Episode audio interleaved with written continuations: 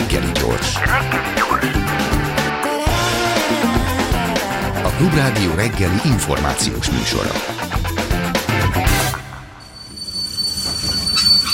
Reggeli személy. Lannert Judit, oktatáskutató a vendégünk. Köszönjük szépen, hogy elfogadta a meghívást. Jó neked. És kezdjük azzal a minősítési rendszerrel, aminek a részleteiről pontosat azért még nem lehet tudni, az igen, hogy a belügyminisztérium ezt tervezi, azt is, hogy ezt egyes iskolákban alig, hanem ki fogják próbálni. A Telexre kiszivárgott egy verzió, hogy majd mi lesz a végleges, azt pontosan nem lehet tudni, de kezdjük ott, hogy egyáltalán a elmélete ennek az, az mennyire működhet, tehát hogy van-e egy olyan objektív mutató, vagy nagyon sok objektív mutató, amivel meg lehet mondani azt, hogy egy pedagógus az jól teljesít, jobban teljesít, nem olyan jól teljesít. Hát szerintem nincs ilyen, de ha Visszanézünk az időbe, ugye a 2013-ban az életpálya modell bevezetése, tehát ezek az ötletek már előjöttek, és akkor voltak nemzetközi példák, amiket néztünk, vagy néztek, és alapvetően ez inkább az angol száz országokban jellemző, hogy egyfajta külső minősítéssel, vagy valami versenyeztetéssel tudnak a pedagógusok előrelépni a pályán. De azért az angoloknál egy úgynevezett úgynevezett küszöbrendszer, threshold system, ezt vezették be, és ennek a lényege nem az volt, hogy a pedagógusokat megmérjék és így beskatujázzák, hanem az, hogy azok a pedagógusok, akik már viszonylag korán fölértek a bérskála tetejére, és jól teljesítenek, legyen lehetőségük, ha akarnak, bizonyítani, hogy még ennél többet is tudnak. És ezért nagyon fontos, hogy ez önkéntes volt, hogy valaki ö, egy ilyen megmérettetésben részt vesz. Ennek volt része a portfólió egyébként, amit ugye itt elhíresült Magyarországon, de ott azért alapvetően ez egy önkéntes alapon ö, a pedagógusok bemutatták, hogy mit tudnak, és ha ők ezt ö, ott bebizonyították, és alapvetően osztálytermi felvételek, vagy tanulói eredmények mérése, ilyenek voltak, vagy, vagy valamilyen tananyag kialakítása, akkor ők egy meredekebb érskálára mehettek. Tehát ez azt jelenti, hogy gyorsabban és magasabb mértékben nőtt a bérük. Tehát egy ilyen, egy ilyen volt a, az ötlet adója az életpálya modellnek, aminek igazából az a lényege, hogy motiválja a pedagógust a jó munkára, nem pedig az, hogy ő kontrollálja és beskatujázza. És ezért például nagyon fontos eleme az életpálya modellnek, hogy, hogy mennyire vesz részt önképzésben a pedagógus. Tehát ezek a, hogy, hogy képzi magát, és ezekkel pluszpontokat kaphat, és akkor ezzel, ezzel egy kicsit magasabb bért kaphat. Tehát Na most az az érdekes, hogy, hogy ez az életpályamodell abszolút nem működött, és ezt leginkább egy egy évvel ezelőtti kutatásunk mutatta meg.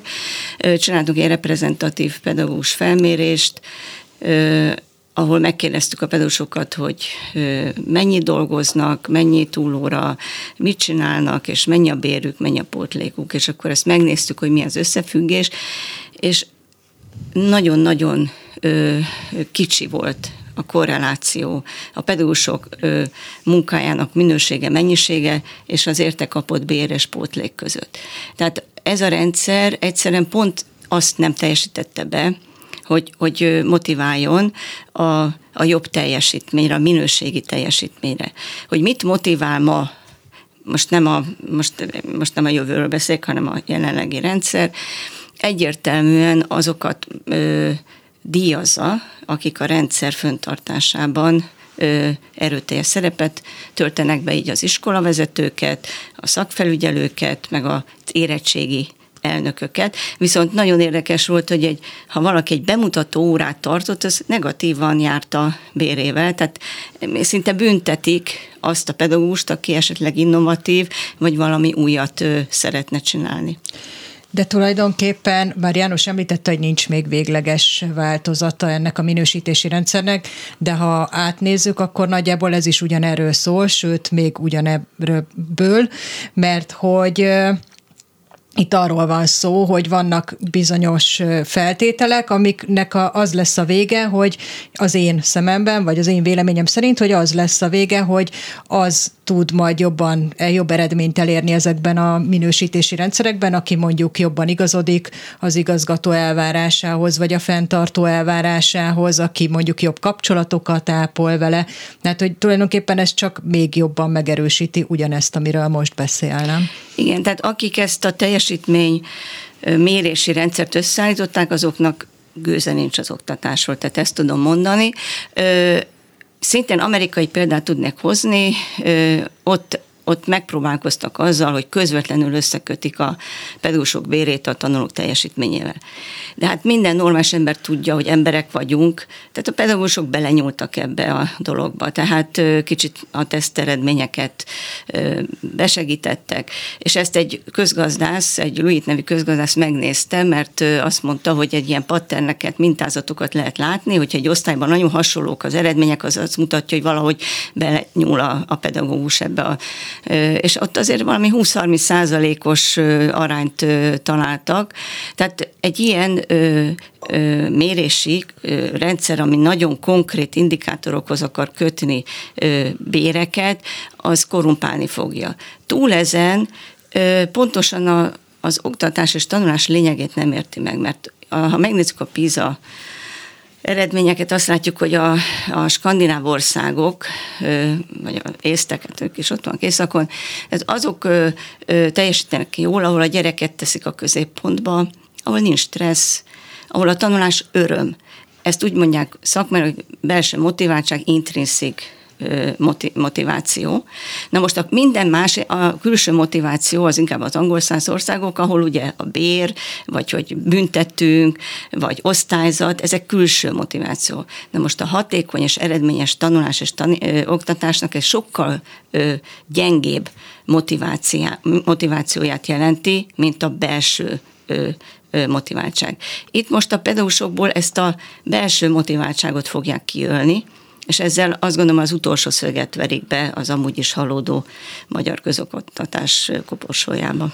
Ha belenézegetünk, hogy mik szerepelnek ebbe, akkor vannak ilyen én teljesen hozzá nem értő fejemmel ilyen értelmesnek tűnő elemek, a pedagógus állítson fel valami saját célt, és akkor azt teljesítse, oké, okay, fölállít, motivált, mert teljesíti, esetleg több fizetést fog kapni, örül neki. Vannak ezek az ilyen szerintem teljesen megvalósítatatlan, hogy ha, ahol kevesebb diák bukik meg, ott több fizetést kap a pedagógus, ahol jobb jegyeket kapnak a gyerekek. Aztán is mondta, hogy ezzel azért felmerülnek problémák, meg hát nyilván az is, hogy tantágy, tantágy, iskola és iskola, osztály, osztály között azért nagy különbségek lehetnek, meg vannak benne ilyesmik, hogy aki jól kommunikál a szülőkkel, megfelelően használja az intőket és a dicséreteket, ezt nem nagyon értettem, meg hát van ez, hogy ha túlórázik, akkor kapjon több pénzt, ez rendben van lehet ebből, amennyire ön látja, valami használhatót építeni? Valami olyat, ami abba az irányba visz, hogy a pedagógusokból jobb pedagógusok lesznek esetleg, akik nagyon nem jók, azok nem lesznek benne a rendszerbe, vagy akár azt, hogy akik nagyon jók és tényleg jól dolgoznak, azok tisztességes fizetést kapjanak. Vagy ez így veszett fejszennyel ahogy van? hát az okokozatot fordít, tehát attól, hogy most hirtelen megemeljük a béreket, akik benne vannak a rendszerben, nem biztos, hogy sokkal jobban fognak dolgozni. De a magasabb bér ugye bevonza a jobb képességű fiatalokat, tehát ez egy jövőbe tekintő dolog. Ilyen értelemben attól lesz jó a pedagógus, ha a, legjobbak jönnek be, ehhez kezdő magas bér kell, illetve a nagyon jó színvonalú a pedagógus képzés. Tehát, hogy enélkül ugye nem tudunk mit csinálni. Hát a másik... megélhetési kérdésekről van most már sokszor szó. Hát ez, ez igen, mert elmentünk a falig, hát nem kellett volna ugye ezt hagyni. De a másik probléma, hogy itt individuum, tehát úgy nézünk a pedagógusra, mint ő egyedül lenne, mint egy atom lenne, és nem egy intézményben, egy közösség része. A, a pedagógiai munka egy közösségi munka, tehát intézményi szinten az értékelésnek igenis lenne jelentősége. Annak idején ez, ez is volt a szakma véleménye, hogy egy támogató tanfelügyelet, olyan, mint az angoloknál az Ofsted, arra, az, arra nagy szükség lenne, mert azok úgy működnek, hogy, hogy az iskolákat nézik, hogy milyennek az eredményeik, ha valahol látják, hogy probléma van, elmegy oda egy-két szakember, megnézi, fölméri, tanácsokat ad. Én Kanadában jártam egyébként, ott is egy hasonló volt, ahol ilyen nagyon sok bevándorló volt az iskolában, és romlottak az eredmények, és akkor két szakember ott elment a, az iskolába, a tanfelügyelőttől, és két, fél évig együtt volt a tanárokkal, minden nap ott volt, és a fél év után két dolgot mondtak, hogy hogy lehet változtatni. Az egyik, hogy sokkal feszesebb tanóra terveket kell csinálni, abban nem voltak jók. A másik, hogy az egy osztályban tanító tanároknak hetente megbeszélést kell tartani. Ezeket bevezették, az iskolában elindult a, a, a teljesítmények javulása, és onnantól kezdve ez az iskola egy-két év múlva úgynevezett világító torony pozíciót kapott, és már ő segített más iskoláknak, akik bajba voltak. Tehát ez egy szemléleti dolog, tehát igenis nézni kell, hogy hogy alakul az oktatás, de ez nem egy büntetés, jutalom, ez a külső motiváció szintjén, hanem úgy, hogy, hogy támogatni kell. Például az autonómia. Ugye az egy, az egy nagy dolog, ha autonómak lehetünk, sajnos a magyar oktatás most nem, nem itt van. De nem is biztos, hogy most az autonómiával sok iskola tudna mit kezdeni, mert hát most sajnos nem nincsek azon a szinten. De például azt hiszem az Ofstednél volt ilyen, hogy hogy az iskolák értékelésénél, akik jól teljesítenek, azok nagyobb autonómiát kapnak. Tehát vagy pedig lehet azt mondani, hogy részt vehetnek olyan innovációkban, amik előremutatóak. Tehát rengeteg olyan motiváció van, amit össze lehet kapcsolni egyfajta teljesítményértékelésre, de annak mindenképp intézményi szintűnek kell lenni, mindenképpen egy olyan szakmai értékelésnek kell lenni, ami nem egy puszta buta indikátort néz, mint és sorol föl, hanem látja azt, hogy milyen a tanulói összetétel. Hát azért egész más a munka egy hátrányos helyzetű tanulókkal dolgozó iskolában, mint egy elit iskolában, tehát nem lehet ugyanazokat az indikátorokat egy az egyben alkalmazni rájuk. Pontosan, erre akartam rákezni, hogy a kanadai példa is arra mutat rá, hogy, hogy kellene ilyen területi különbségeket tenni, miközben ez a minősítési rendszer pontosan ugyanaz a probléma vele, mint a tantervel, hogy semmilyen különbséget nem tesz a között, hogy mondjuk egy borsodi falusi iskoláról beszélünk, ahol 90%-ban hátrányos helyzetűek tanulnak, vagy egy budapesti elitiskoláról. Ez egyáltalán így működőképes lehet ez a rendszer, hogy ennyire nem tesz különbséget? Hát erre most két dolgot tudok mondani. Nagyon régen csináltunk, még amikor az Országos Közoktatás Intézetben dolgoztam, eredményes iskolák esetek kötetben, megnéztük, hogy mit csinálnak az iskolák, és azt láttuk, hogy miután pontosan nincs, nem nézték azt, hogy milyenek a tanulók, ezért minden iskola nem azzal próbálta a helyzetét javítani, hogy jobb pedagógiát vitt be, vagy innovált, hanem a tanulói összetétellel. És ez úgy történik, hogy az elit iskolák azok tudnak szelektálni, tehát azok már az elején ugye jól megszűrik, és nem mehet be, akik szerintük nem jók. Viszont a nem elit iskolák ott pedig ö, kidobják, a, tehát ott fölvesznek mindenkit, mert muszáj, de a, a, a tanulás köz, vagy tanítás közben évek során lemorzsolódnak a diákok, és nem is nyúlnak utánuk, mert, mert nekik az jó, ha a legrosszabbak eltűnnek, mert akkor a tanulói összetétel jobb lesz, és így lesz jobb az eredmény. És ez az egész történet arra kondicionált az iskolákat, hogy a tanulói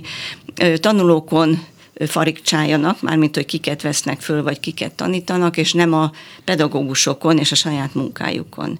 Tehát ez ilyen értelemben biztos, hogy, hogy nagyon igazságtalan, és nem is, nem is, nem is korrekt.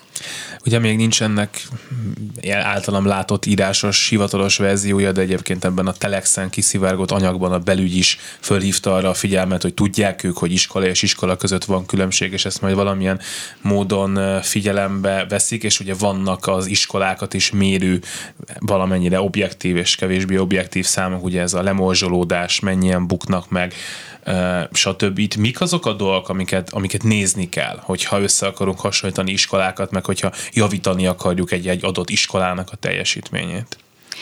Hát azt gondolom, minél több dolgot nézzünk, annál jobb. Tehát ö, azt gondolom, hogy egy intézménynél az, hogy ő, ők magunknak van valami pedagógiai tervük, céljuk, értékük, azt önmagában ugye lehet ö, elemez, ö, elemezni. Annak idején volt ÖMIP, IMIP-nek hívták, akkor még önkormányzatiak voltak az iskolák, önkormányzati minőségi program, meg intézmény minőségi program, annak nagyon ö, ö, combos része volt a szülői és ö, tanulói elégedettség. Azt gondolom, hogy ez igen. Tehát azért lehet tudni, hogy, hogy az, a, az az iskola, nem szívesen járnak a gyerekek, ott biztos, hogy valami baj van. Akkor vannak a tanul, az eredmények, ezzel most az a probléma, hogy nekünk van egy nagyon klassz rendszerünk az országos kompetencia mérés, ami ugye évente három évfolyam programon teljes körön fölméri a matematika szövegértés ö, ö, eredményeket, de sajnos azt találtuk a terepen, hogy amikor az úgynevezett hozzáadott érték, tehát hogy amikor viszonylag hátrányos helyzetű közegben és nagyon jó eredményt ér az iskola, akkor elmentünk megnézni, hogy hát mit tudnak, hát hogy tanuljunk tőlük. És azért sajnos szinte minden esetben az történt, hogy két dologgal tudják, hogy a mérés napján azt mondják a gyenge tanulóknak, hogy ne jöjjenek be, és célzott szakköröket tartanak matematikából és szövegértésből, ahol a tesztekre tanítják a gyerekeket. Ez egy ezt ismerjük a szakirodalomból, a tesztre tanítás, ez minden ilyen, tehát amikor egy nagyon-nagyon hangsúlyos lesz egy ilyen teszt, egy ilyen eredményértékelésben, akkor ez óvatlanul bekövetkezik. Tehát ezért a kompetencia mérés csak egy kicsi részeként használnám. És igen, az, e- azt is a bukás, meg ezek is lennek, de ott is ugye hát az osztályzatokat az, a tanár adja. Ha azt látja, hogy nem, ha nem buktat, akkor az, az jó, akkor nem buktat, és akkor majd, majd később fognak kijönni a problémák. Tehát azt gondolom ezért az, az értékelésben nagyon fontosnak kéne lenni az úgynevezett kvalitatív értékelésnek, amikor oda megy két szakember, és osztálytermekbe benéz, megnézi, osztálytermi megfigyeléseket végez, interjúz a tanárokkal, az igazgatóval, és ez alapján állít össze egy, egy véleményt, aminek nem minősítésnek kéne lenni, hanem egy, egy, segíté, egy támogató jellegű véleménynek, ami alapján lehet haladni.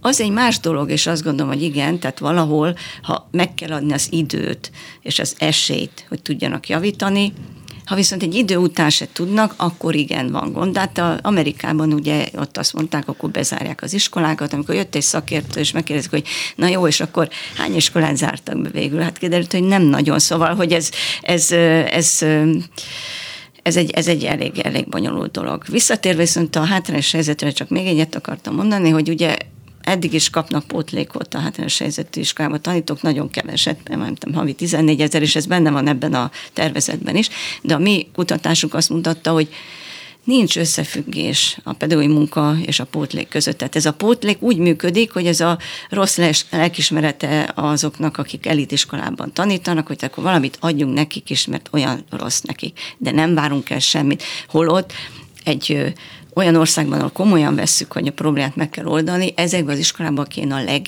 legjobb minőségű pedagógusokat vinni, és itt kéne a leginkább támogatni ezt a munkát.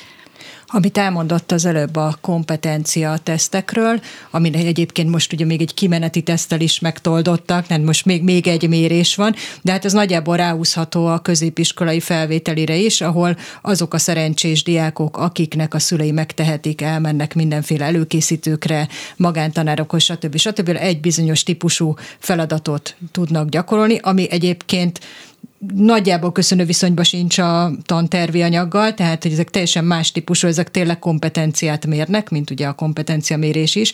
Tehát, hogy itt már megvalósul egy szelektálás, nem? Hogy ezek a gyerekek, ahogy mint a kompetencia tesznél is ön említette, egy bizonyos feladat típusra készülnek, azért tudnak sikeresek lenni, még a másik gyerek, aki legfeljebb otthon valamit magától tud, de nem kap ehhez külső segítséget, ő meg nyilván sokkal rosszabb esélyekkel indul el.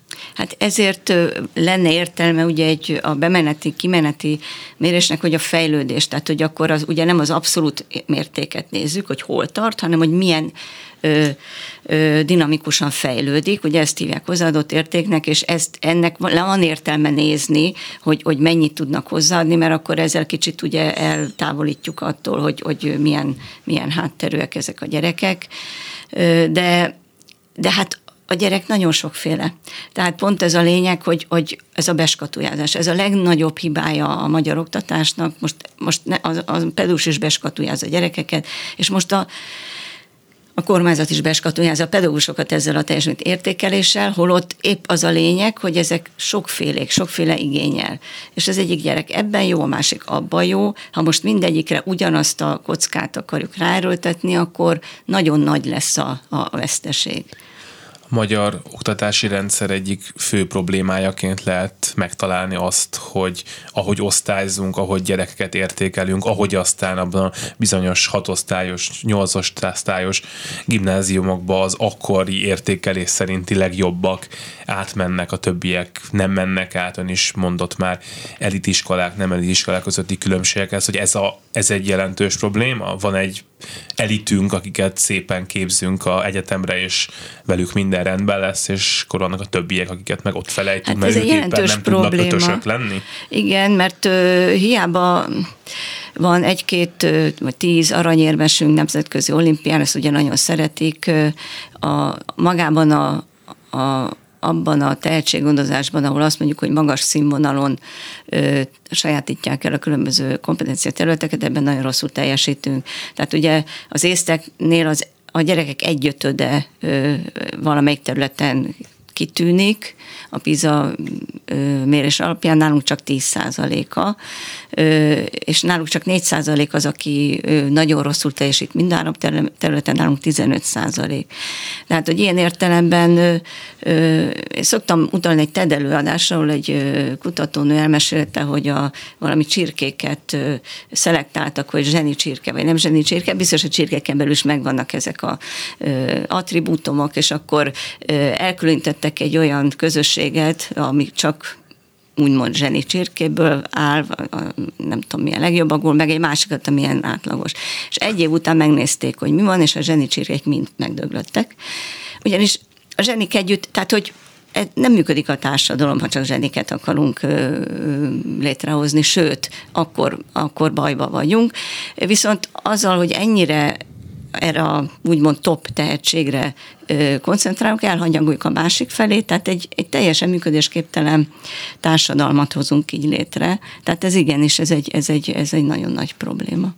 Ez most kicsit általánosabb kérdés lesz, de beszélt ugye beskatujázásról, ami hát nem csak az oktatásban, szerintem ez egy általános szemléleti probléma Magyarországon, és kapcsolódik ahhoz is, amit ő nagyon sokszor nyilatkozott, és nagyon mélyen egyet tudok érteni vele, hogy ezt a rendszert tulajdonképpen a szülők is fenntartják azáltal, hogy, hogy nekik megfelel ez, ahogy képzik a gyerekeket, ahogy skatujázzák, rangsorolják, versenyeztetik őket.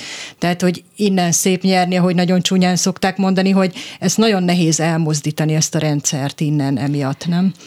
Igen, mert hogy egymáshoz viszonyítunk, és ebben azért elfordulhat az, hogy, hogy lehet, hogy elsők vagyunk, de ha mindenki más nagyon rossz, akkor az az első helyezett szinte semmit nem ér. Tehát, hogy önmagában egy első helyezett egy semmilyen ö, garanciát nem nyújt a minőségre. Az, hogy magamhoz képest, hogy fejlődök, ugye ezt kéne nézni, és a szülőnek is ezt kéne nézni, de a szülők kicsit hát tájékozatlanok, nem nagyon foglalkozunk a szülőkkel. Ugye más országban van úgynevezett parenting, szülőtájékoztatás, hogy, hogy tudják, hogy mit kéne nézni, vagy mit nem.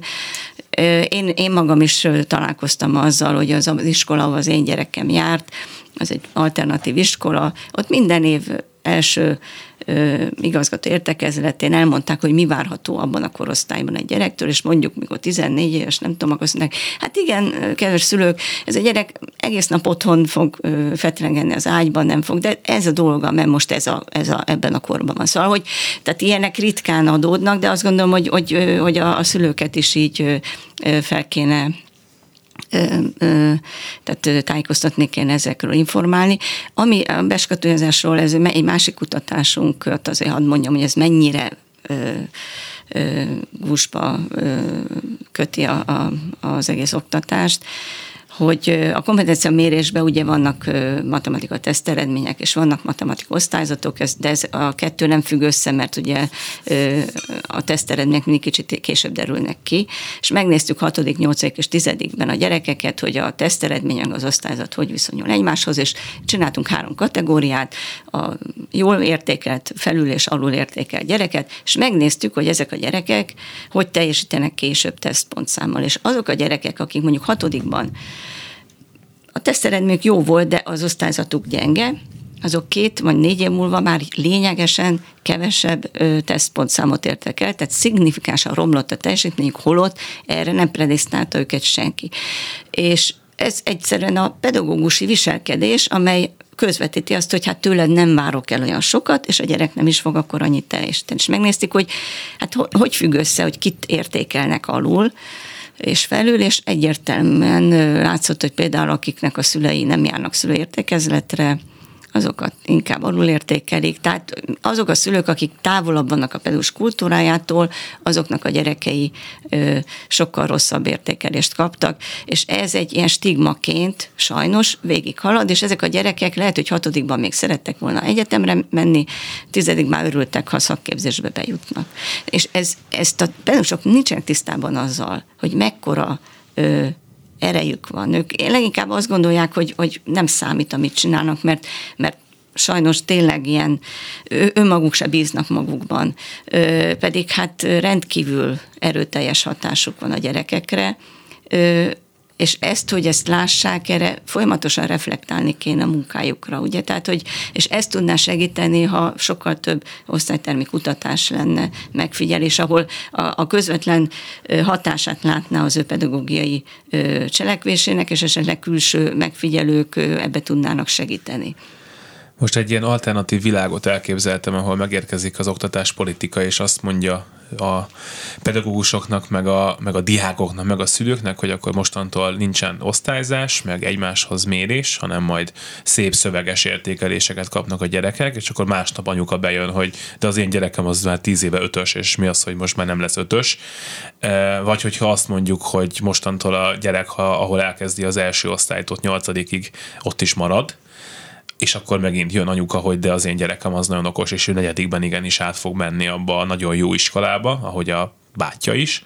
Szóval, hogy ilyen típusú változásokat, még hogyha azok fontosak és szükségesek is lennének, hát nagyon kevés oktatáspolitika merne mondjuk bevállalni.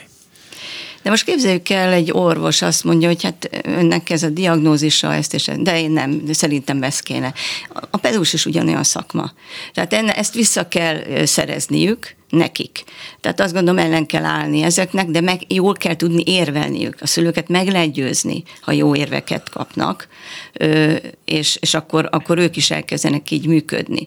Most ez egy ismeretlen dolog. A szöveges értékelés az tényleg nagyon, nálunk a ilyen volt a, a, az én gyerekem jártak normális alternatívban is, és láttam a különbséget. Tehát a, egy ilyen szöveges értékeléstől a gyerek repülni tud, szárnyalni kezd, azt a szülő is látja. Tehát onnan persze, ha neki az a fontos, hogy azt tudja, hogy az ő gyereke jobb, mint a másik, de e, erről kéne leszoktatni, erről a öncélú és igazából káros gyerekversenyeztetésről a szülőket és ehhez szintén tájékoztatni kell, kell őket, kommunikálni kell velük. Azt gondolom, hogy ez a legnagyobb probléma ma, hogy nincs kommunikáció, mert mindent meg lehet oldani, az emberek összeülnek és meg akarják oldani. És ezt az oktatás is meg lehet oldani, csak le kéne ülni egymással, és egymást tisztelve nagyon sok időt szentelni a kommunikációra, és hagyni azt, hogy, hogy valami, valami közös minimum kialakuljon. Most megint nagyon egyet tudok érteni önnel ebben a káros versenyeztetésben, hogy folyamatosan egymáshoz mérik a gyerekeket, és soha nem azt számít, hogy ő maga kicsoda. De most megint nagyon mélyre fogok visszanyúlni, ugyanis ez körülbelül nulla éves kortól elindul a rendszer által támogatva, azáltal, hogy vannak ugye ezek az éves állapot felmérések a védőnőknél, ahol gyakorlatilag egy teszt alapján ott, ott ki kell pipálni, hogy mi az, amit egy egyéves gyereknek tudnia kell, hány szót mond már, mond-e valamit, hogyan színez, hogyan fogja a ceruzát, ugye ez már a későbbi korokban, és gyakorlatilag ez az, ami ami így az egész társadalmat áthatja. Tehát, hogyha elmegy egy kisgyerekes szülő a játszótérre, akkor azt azt fogja hallani, hogy ő annyi idős, mint az én gyerekem is már jár, és az enyém még nem jár. Tehát, hogy itt valahol nagyon-nagyon alapszinten kéne ezt átalakítani. Én azért megvédeném a védőnői állapotfelmérést, ez nagyon hasznos. Ennek a célja pontosan nem az összemérés, mert valaki lehet, hogy előbb kezd beszélni, a másik előbb kezd mozogni, hanem azt, hogy, hogy a, a korai fejlesztés nagyon fontos. Tehát, hogy ennek az a célja, hogy ott, ahol valamilyen elakadás van, ott segítséget kapjon a szülő meg a gyerek, hogy, hogy a hat éves korra ö, hasonló fejlettségi szinten tudjon ö, bekerülni mindenki az iskolába. Tehát, hogy itt megint kommunikáció, tehát ez, ez abszolút nem, nem ö, ö, tehát, tehát ezekre azért szükség van. Az egy más dolog, és akkor visszatérve a kompetencia mérés eredményeket, tehát lehet, hogy mér, mérünk, de csak akkor van értelme mérni, ha van, aki elemzi, és van, aki utána ö, ö, beavatkozik, ha kell, és ez hiányzik. Tehát hiába mérünk, ez egy ilyen, azt gondolom, hogy egy kicsit ilyen pótcselekvés, ö, és azt hiszik, hogy ettől már, hogy mértünk, valamit tettünk, de én tudom, hogy például az oktatási hivatalban is egyre, tehát nincs elég szakember hogy mérjék az, ad, az adatokat használják. Ráadásul egy olyan GDPR szemlélet van, ami alapján a kutatók nem jutnak hozzá adatokhoz. Tehát kérdezem én, minek mérünk ennyit, ha nem lesz, aki mérje, mármint aki ért hozzá. Lehet, hogy majd lesznek ilyen statisztikai munkások, bentetett munkások, akik majd ilyen buta diagramokat fognak létrehozni, amiből semmit, amiből ez lesz, amit ön mondott, hogy hát akkor majd így elkezdik összehasonlítani a körtét az almával, amikor ennek semmi értelme nincsen. Hát azért mérjük, mert vizsgázni kell, igenis, és kell pont, csak utána, hogy aztán hát azzal hát most kezdjünk. Visszatérve, bocsánat, mit látunk? mesterséges intelligencia. Tehát az le, azt lehet látni, hogy tulajdonképpen egy csomó dolgot már a géppel meg tudunk oldani.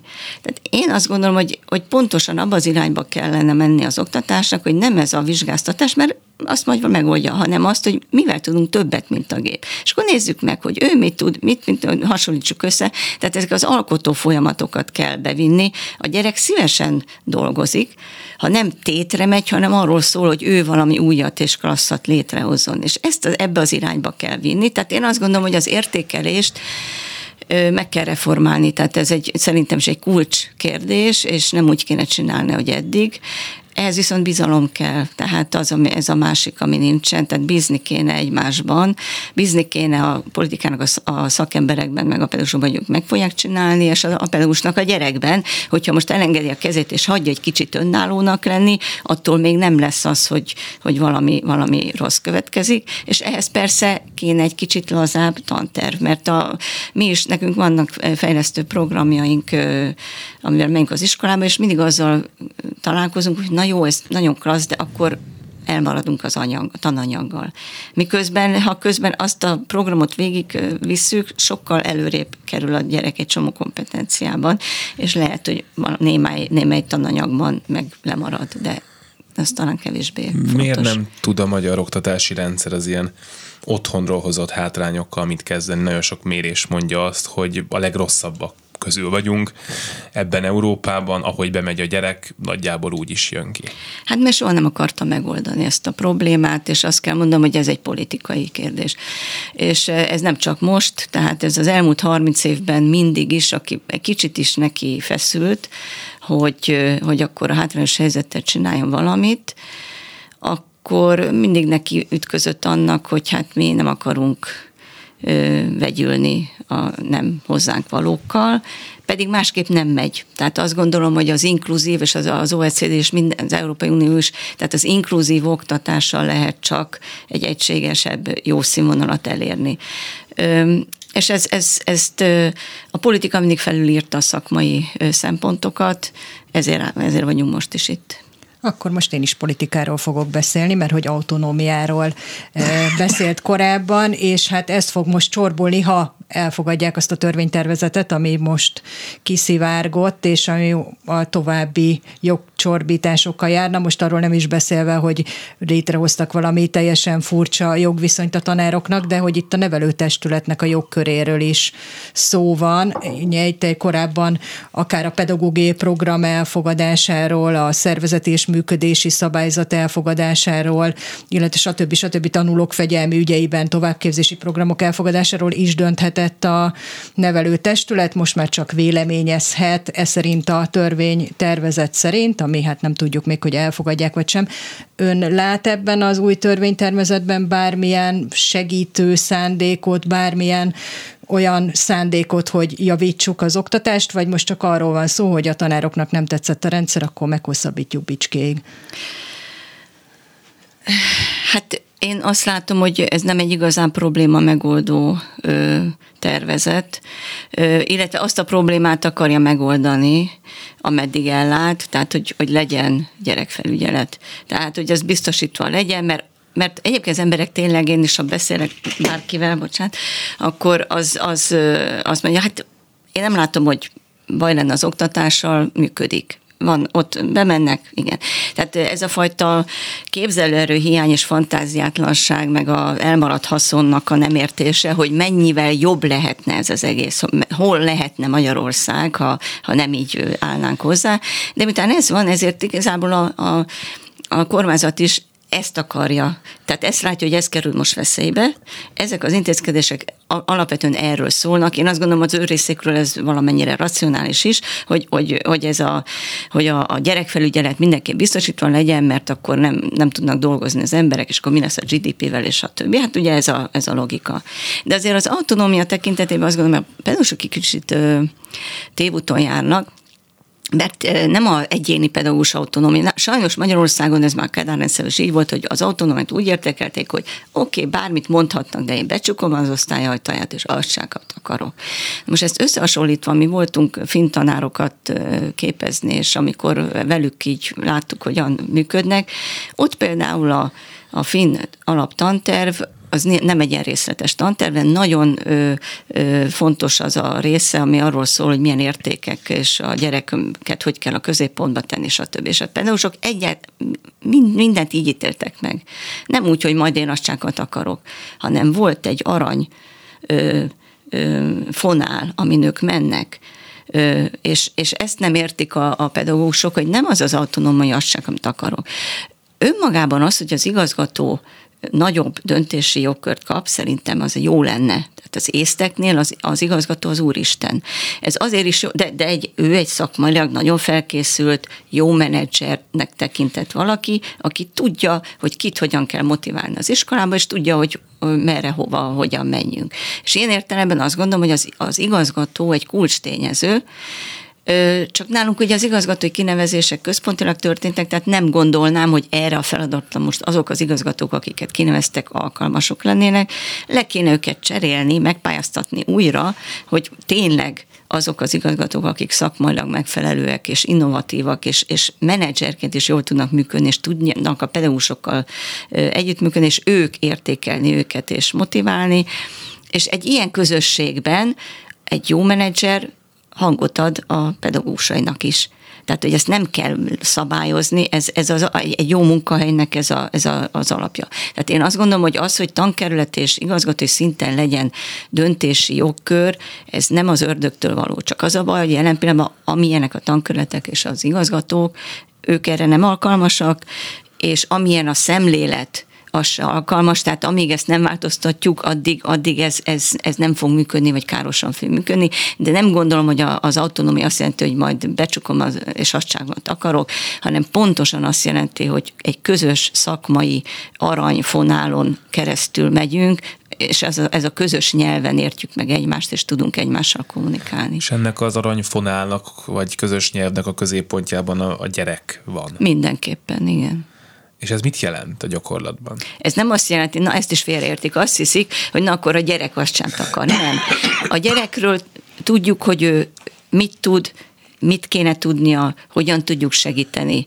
És e, ez, ez, ezt jelenti a gyerek központuság, és nem az, hogy azt, azt teszi a gyerek, amit, amit akar. De hát ez szülőként is azt gondolom, hogy a gyerek központuság nem azt jelenti, hogy ha a gyerek éjszaka föl kell, és éjfélkor csokit akar enni, két kilót, akkor mennyit aztán csinál, nem? Tehát azért ez nem egy, nem egy atomfizika, ez szerintem ezt lehet tudni, hogy milyen ezt rá kell, azért szakemberek tudják, hogy ezt hogy kéne csinálni, ezt nem kell leszabályozni, olyan szinten kell csak, ahogy a, a finneknél, vagy a, a skandinávoknál, hogy van egy ilyen érték készlet, ezt, ezt leírják, de és a képzésen át viszont egy nagyon olyan képzést kap a pedagógus, ahol a gyereket, gyerekről is tanul, és nem csak a szakmájáról több szakértő is azt gondolja, akár a tanártiltakozások kapcsán, akár ugye az autonómia csökkenése kapcsán, hogy van egy mondjuk 10%-nyi tanár, akit ez rettenetesen zavar, hogy,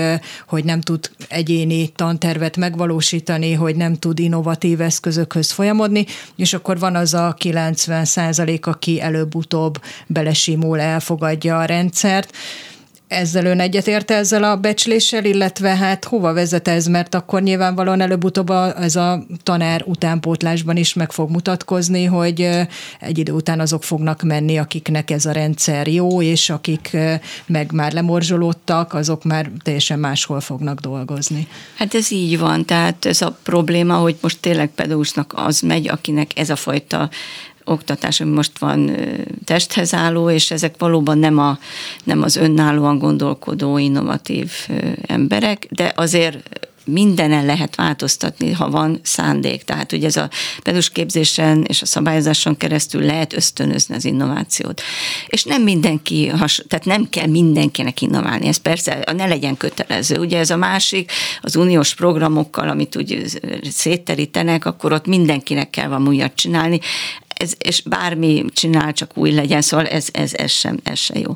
Hogy hogy mekkora arány, ez egyébként valóban 10-15 százalék, ezt én onnan gondolom, hogy 1993-ban talán, vagy 5-ben, nem tudom, szóval a 90-es években volt az, hogy, hogy lehetett iskolai tanterveket csinálni, vagy kellett is, ugye, és volt egy általános alaptanterv, és az alapján iskolai tanterveket kellett csinálni, és az iskolák 10-15 százaléka tudta ezt megoldani, és akkor jöttünk rá ott a okiban, hogy hát kellenek minta tantervek, mert vannak iskolák, akiknek ez azért nem ugyan úgy magától. Akkor ugye mindenki azt gondolta, hogy mindenki innoválni akar fejleszteni, azt gondoltuk, hogy minden iskola megcsinálja saját tantervét, ez is botorság volt. Tehát, és azt gondolom, hogy 10-15 százalék, de ha vannak mintatervek, azt tudják használni, erről szól a hálózatosodás, hogy ez a, ez a világító torony szem, példa is, hogy vannak iskolák, akik kicsit előrébb vannak az innovációban, ők, ők körülöttük meg lehet egy hálózat, akiket támogatnak,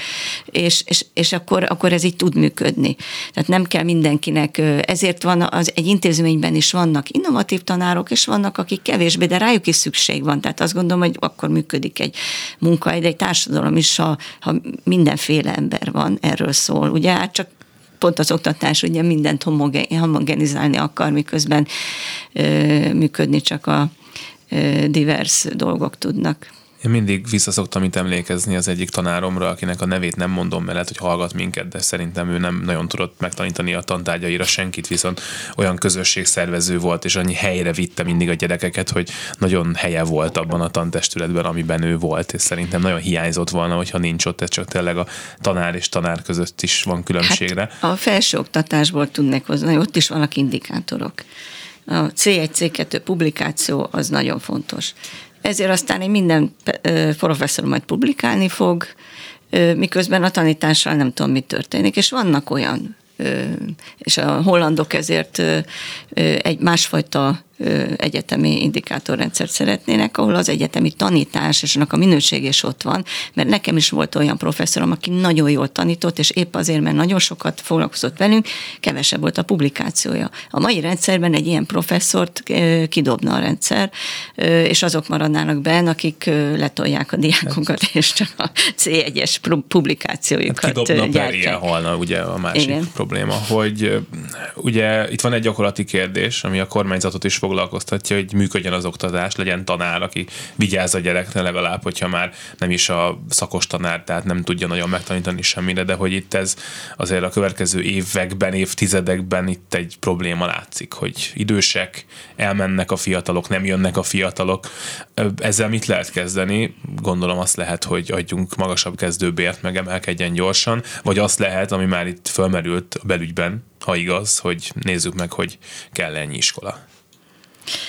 Ö- igen, tehát ez egy, van egy rövid távú problémakezés, meg egy hosszú távú. A rövid távúban ugye abszolút ö, ö, más országokban is van tanárhiány, és akkor ö, mondjuk ö, szülőket behívnak, vagy gyors talpalóval ö, ö, képeznek ki ö, diplomás embereket, hogy besegítsenek, vagy egyetemet, vagy a frissen érettségizettek, például a Knausgard írta erről a könyvében még 80-as években, hogy az észak-norvég falvakban, kisiskolában nem volt tanár, és a frissen érettségizett norvég gyerekek egy évig oda mentek és tanítottak. Ez most borzasztónak hangzik, hogy, de, de hogy, hogy, hogy vannak ilyenek, vagy például itt van a digitális ö, ö, eszközök, amikkel a, ha máshol nem a középiskolákban be lehet vezetni ott, hogy három nap ö, ö, bentanulás, két nap otthon a bizony, eszközökön keresztül. Tehát azt mondom, hogy ez egy rövid táv. A hosszú távú az pedig az, hogy az egész rendszert egy ö, fenntarthatóbbá tesszük, és amire ön utalt, ez az iskolaméret, ez azért van, mert Nálunk azért olyan alacsonyak a tanárbérek, mert, mert nagyon sok tantárgy van, és nagyon sok kicsi iskola. És itt most a városi gimnáziumokra is gondolok, mert azok is sokkal kisebbek, mint a, az európai átlag. Ez az elkülönül, ez egyrészt van egy ilyen rosszul felfogott profe, tehát tantárgyakban, hogy a szakma mélyére le kell menni, ezért minél több tantárgyat tanulunk, annál okosabbak leszünk, ez nem igaz. És a másik pedig az, hogy hogy hát nem akarunk vegyülni. Mindenki el akar különülni a másiktól, óhatatlanul ettől sok kisebb méretű iskola lesz. Most a sok tantár, sok kisiskola nagyon sok pedagógust igényel. A magyar ö, oktatás nagyon-nagyon pedagógus intenzív, ezért is van nálunk az, hogy alacsony a fajlagos, tehát kevés tanuló jut egy tanára. Ezt nagyon rosszul értelmezi a kormányzat, azt gondolja, hogy van elég tanár, nem. Ez azt mutatja, hogy mi nagyon sok pedagógussal dolgozunk, aránytalanul sokkal, viszont a GDP-ből meg nem teszünk eleget az oktatásba. Most ugye a legújabb KSH kiadvány szerint még, még zuhant is, és ennek a végeredménye a nagyon alacsony bér ami viszont egyszerűen nem biztosítja a színvonalat. Na most ahhoz, hogy, hogy ezt a bért tudjuk emelni, meg kell szüttetni a pazarló dolgokat, a sok tantárgyat, a sok kisiskolát, igen. Na most, hogy ezt hogyan, erre szoktam a portugálokat mondani, hogy ez nem úgy néz ki megint, hogy van ilyen skatujában központilag. Ezt minden területen az ott lévők, és erre lenne jó egy, egy fölkészült valóban menedzser tankerület, mert az látja az ő iskolálózatát, ő érti, hogy ki mit szeretne, és ott le tudna meccselni, hogy hogyan lehetne ezt hatékonyabbá tenni, és nem feltétlenül jelenti azt, hogy össze kell olvasztani és egy épületbe, hanem, hanem például úgy, hogy átjárunk a, a másik iskolába, mert ott van laboratórium, csinálunk egy bicikliutat a két iskola között, és megvan már a tornaóra is. Tehát én csak azt mondom, hogy rengeteg innovatív megoldás lehet, erre kéne lehetőséget adni ezeknek a, mondjuk a tankerületeknek, időt is, meg, meg szakmai segítséget, hogy például mondjuk demográfia előrejelzést megmutatjuk, hogy hol fognak születni gyerekek többen, hol nem, hogy kicsit alkalmazkodjon ehhez a rendszer. Tehát, hogy ezt a portugálok így becselték le, ott volt egy rendes elemző osztálya minisztériumban, az csinált egy tervet, és a területi oktatási hatóságokkal ezt több hónapon át lemecselte, akik meg az iskoláikkal, amik kialakult, hogy ott valóban ilyen klasztereket hoztak létre a sok kis iskola helyett.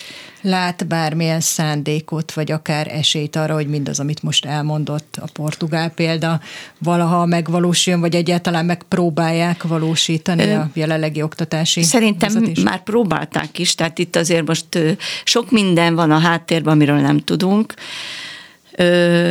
Én úgy tudom, hogy voltak már ilyen tervek a tankerületnél, csak hát abból ugye az jön ki, hogy bizonyos tanárokra nem lesz szükség. Tehát néha maga a pedagógus a legnagyobb akadály, vagy a helyi szülő, aki... A választó a választó, akinek nem igazán mutatják meg, hogy két választása van. Vagy a helyben van egy kis, kicsi iskola, és nem kell elmenni messzire, de nem lesz jó az oktatás, vagy el kell messzebbre menni, és jó lesz az oktatás. És ezt ki kéne élesíteni, és így választani. És ha ezután is azt választja, hogy inkább legyen helyben, mert de hát akkor jó, az volt az ő döntése, akkor ennyi. De, De erre rá lehetne segíteni, nem mondjuk iskolabuszokkal. Persze, stb. persze, tehát erre mondom, hogy kommunikációs idő. Tehát azt gondolom, hogy itt, itt nem az a baj, hogy ilyen nem transzparensek a folyamatok, mindent a ilyen titokban, és aztán hirtelen kitesszük, és akkor öt nap alatt kell véleményezni, ahelyett, hogy, hogy mint a félnénk egymástól, és valóban most nagyon elvadultak. Tehát hogy azért mondom, hogy itt most kellene egy év erre, mert az elején biztos, hogy mindenki dobálna a másik másikat, míg, míg le, lehigadnának, mert én azt gondolom, hogyha bárki egy óránál többet szentelne a másikra arra, hogy megbeszélje, egy óra után lehet, hogy rájönnek, hogy nagyon sok dologban egyetértenek, csak ugye az addig ez egy kicsit a homályba volt. Egyébként azt gondolom, hogy annyiban látok esélyt, hogy valami változni fog, mert hogy az uniós pénzeket nem fogjuk megkapni, csak ha ezeket megtesszük. Ezben le van írva, tehát ilyen értelemben ez egy most egy muszáj lesz. És azt gondolom, hogy az nem baj, ha kísérleti alapon, tehát én azt gondolom, hogy legyen egy pilot, nem, nem, és nézzük meg, hogy kell, és nem is annyira a technikáját, hanem inkább hogyan kommunikáljuk, hogyan tudjuk meggyőzni az embereket, és hogyan tudunk egy közös kompromisszumra jutni.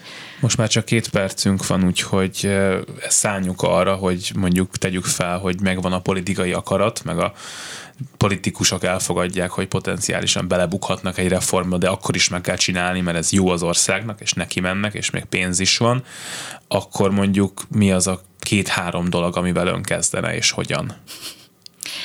Hát a bérek mindenképp. Tehát azt gondolom, hogy ez, ez egy egyszerűen, ami, amilyen szinten most vannak, az, az képtelenség tehát azt valamilyen szinten emelni kell, és főleg az elején a, a, a kezdőbéreket. Tehát mindenképp a belépést kéne nagyon-nagyon segíteni, és nem csak plusz bérel vagy ösztöndíjjal, hanem egy mentorálási három éves nagyon erős szakasszal az elején, hogy, hogy, hogy ezek a fiatalok tényleg jó tanárok legyenek, és akarjanak is maradni. A másik pedig én az, az összes igazgatót leváltanám, újra pályáztatnám, és nagyon kemény vezetőképzéssel vezetőképzést tennék oda, hogy valódi szakmailag és menedzser szempontból is megfelelő vezetői legyenek az intézményeknek. Pedagógus képzés? Hát a pedagógus képzés az egy hosszabb, tehát ha most igen, tehát, tehát hogy mindenhez hozzá kell nyúlni, mert akkor a pedagógus képzés meg az iskolahálózat, csak azok egy hosszabb, hosszabban, hosszabban tartó folyamat. Egyébként a pedagógus képzésben sok minden ott van már, tehát azt, azt reformálgatták, és valószínűleg a, a, ott inkább a, a pedagógus képzést a a gyakorlóiskolákkal, partnerintézményekkel, mentoráló, mentorálással kéne megtámogatni, hogy, hogy, hogy legyen olyan helyszín, ahol nem a rossz gyakorlatot sajátítják el. Tehát én azt gondolom, hogy a pedus képzésnek azt az oldalát kéne erősíteni. Lannert Judit oktatáskutatónak nagyon szépen köszönjük, hogy itt volt. Én is köszönöm. És a reggeli gyors ezzel véget ért. Köszönjük szépen Simon Erikának, Lantai Miklósnak és Petes Viviennek a műsor elkészítéséhez nyújtott segítségüket. Elköszönnek a műsorvezetők. Herskovics Eszter. És Sálmesz János maradjanak a Klubrádióval, jön Báder Tamás a hírekkel, aztán az ötös. Minden jót! Reggeli gyors, nem marad le semmiről.